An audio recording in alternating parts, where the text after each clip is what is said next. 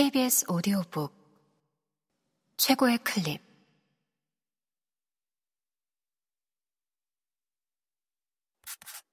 KBS 오디오 북.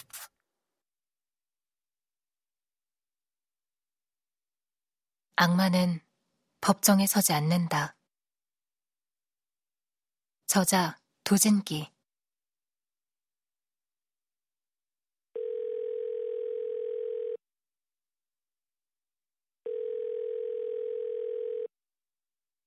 전화부터가 불통이더군요. 집은 아예 모르고 친구들 들어올 때까진 명진이도 못 만났어요. 전화 통화는 한 번인가 됐는데 뭐 때문인지 주눅이 들고 불안해하고 있더라고요. 몸이 너무 힘들어서 나오지 못하겠다고 미안하다고 하더군요. 좀 서운했지만 그런가 보다 했습니다. 그가 미리 김명진을 만나지 않았다는 것은 적어도 김명진의 진술과는 일치했다. 나중에 들어온 이미재 씨는 왜 안 만나셨어요? 의제를 만나봤자 객지에서 남자 둘이 벌건 대낮에 할 일도 없고 분명 술집에 들어앉아 보득 하나 들이부었을 거예요. 블라디보스토크에 비록 톨스토이나 쇼로호프의 흔적은 없지만 한국에서도 얼마든지 볼 수 있는 의제를 만나느니 혼자 러시아 거리를 쏘다니는 게 차라리 낫지 않겠습니까?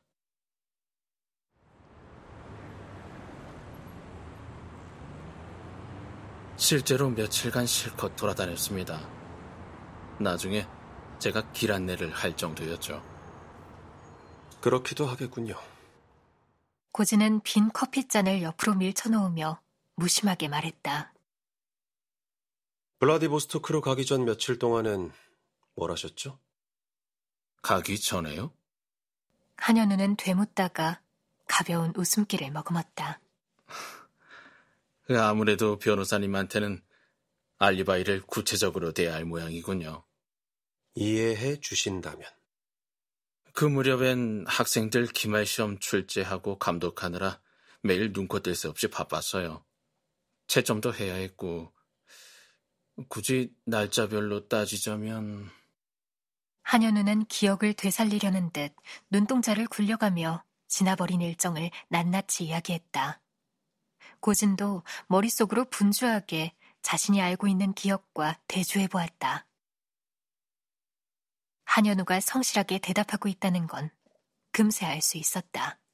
그가 말하는 행적은 경찰 조사와 조금도 다르지 않았다. 그걸 확인하시려는 거죠? 말을 끝마친 한현우가 고진에게 물었다. 그거라뇨? 제가 미리 블라디보스토크에 가서 창순이를 죽이고 돌아올 가능성에 대해서요.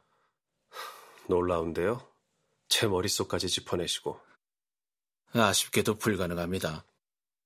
서울과 블라디보스토크 간 항공편은 하루에 한 번뿐이거든요. 아무리 빨라도 현재 도착한 다음 날은 돼야 돌아오는 비행기에 탈 수 있습니다. 하루 만에 서울에서 블라디보스토크를 왕복하는 건 불가능하죠. 그런데 전 그 무렵 하루 이상 학교를 쉰 일이 없었습니다. 물론 출입국 기록도 없을 테고요. 아, 그렇군요. 지금 용의자를 놓쳐 안타까워하시는 것 같은데요. 한현우가 장난스레 말했지만 실은 그리 틀리지 않았다. 그런 안타까움은 한현우뿐 아니라 다른 이에 대해서도 품고 있었다. 그들은 한현우보다 더 바빴고 그 무렵 그들을 만났다는 더 많은 증인이 있었다. 아무래도 김명진 씨가 범인이 아닐 수 있는 가능성은 없어 보이네요. 한현우는 입을 꾹 다물었다.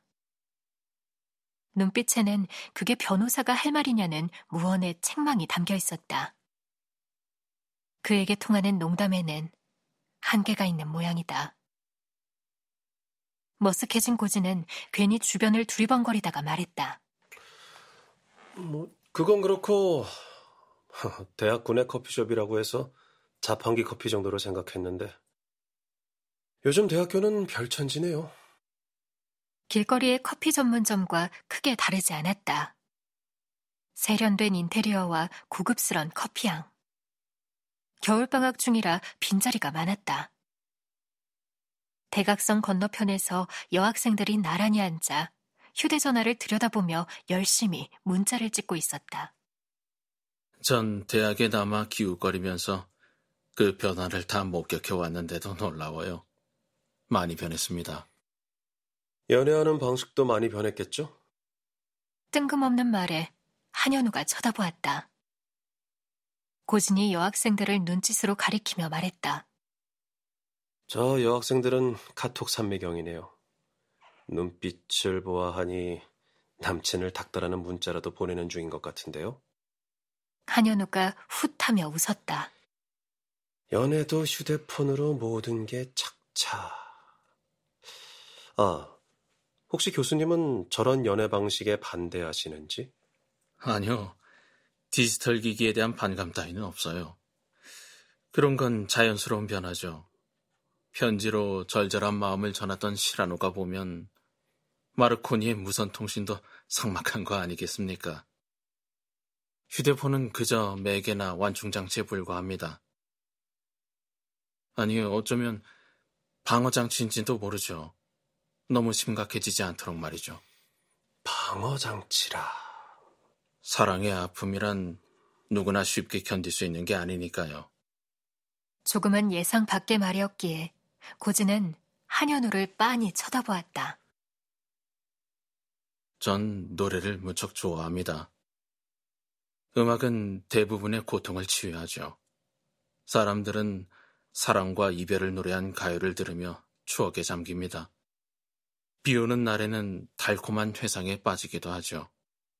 하지만 사랑으로 인한 고통이 너무 심하면 그런 이별 노래들이 절대 위안이 못 되는 곳까지 가버릴 때가 있습니다.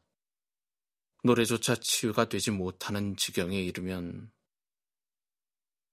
사람이 택할 수 있는 건 무엇일까요? 음... 명품백일까요? 남자라면 자동차? 한현우가 피식 웃었다. 그건 변호사님 나름의 방어장치인가요? 하긴 사랑의 아픔은 경험 삼아 한번 겪어보라고 쉽게 말할 수 있는 건 아니겠죠. 휘. 고지는 대답 없이 휘파람을 짧게 불었다. 익숙하지 않은 대화였다. 한현우는 읊조리듯 말을 이었다. 사랑은 필연적으로 손해를 보는 게임이에요. 시작될 때 갖는 잠깐의 설렘을 제외하면 천상의 행복 따위는 주어지지 않습니다. 반면에 깨어질 때면 무자비한 고통이 따라오죠. 하나둘 상처가 늘수록 우린 이 사실을 본능적으로 깨닫게 되고 그래서 찬 개울물에 발을 담그는 사람처럼 살짝 걸쳤다가 얼른 뺄 수 있도록 준비를 해둡니다. 결국 우리가 나이 들면 익숙해지는 건 가볍게 걷어내 버릴 수 있는 물 위에 뜬 기름 같은 사랑? 그렇게 되는 게 아닌가 싶군요.